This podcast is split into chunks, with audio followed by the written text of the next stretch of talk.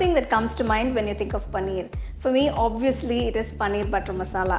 And have you ever wondered how come it's so rich and creamy at restaurants? Well, that's exactly what we're going to make today, a very rich and creamy restaurant-style paneer butter masala. Let's get started. Take a kadai, pour 1 tablespoon of oil. To this, I'm going to add 2 large onions, roughly chopped. Saute the onions till they're transparent.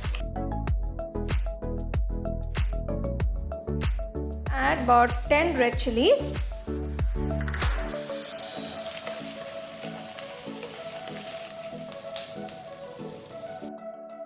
Add 3 large tomatoes, roughly chopped. 1/4 cup of cashew nuts.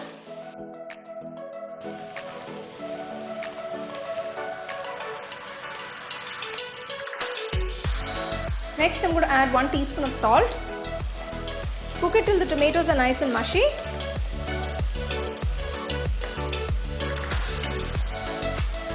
Turn off the stove.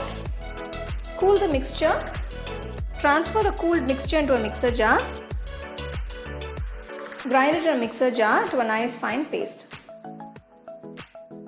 To the same kadai, add 3 teaspoons of ghee. To this, add 2 teaspoons of Kashmiri red chilli powder. Give it a quick mix. Keep the flame on medium. You don't want to get the chilli powder to get burnt. Now add the ground tomato, onion and cashew paste.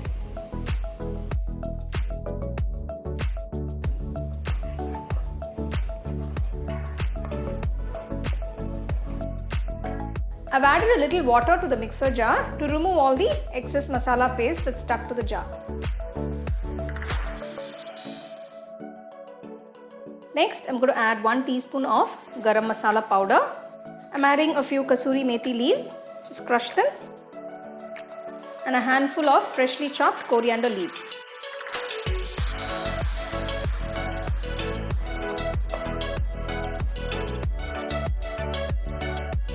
Close and cook for about 10 minutes on low flame.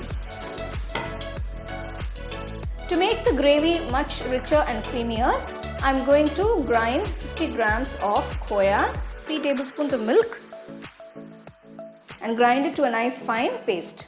You can also substitute this mixture of khoya and milk with condensed milk. If you don't have either of these, you can add a teaspoon of sugar to give you that light sweetness and to balance the flavors of the masala.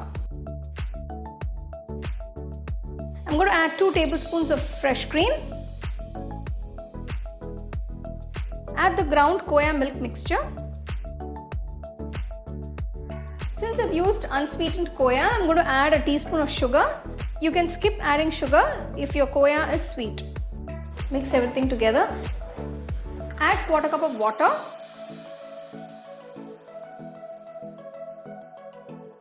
Season it with 1 teaspoon of salt. I'm adding 300 grams of paneer cut into small cubes. Close and cook on low flame for about 10 minutes. So there you go, here is this delicious, rich and creamy paneer butter masala. It looks absolutely gorgeous and I can't wait to get a bite of that.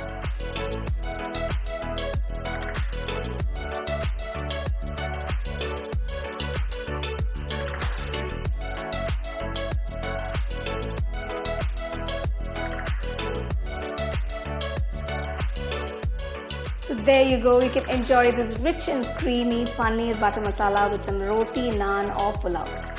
You can get a copy of our first edition of the home cooking book on Amazon and 21 Frame.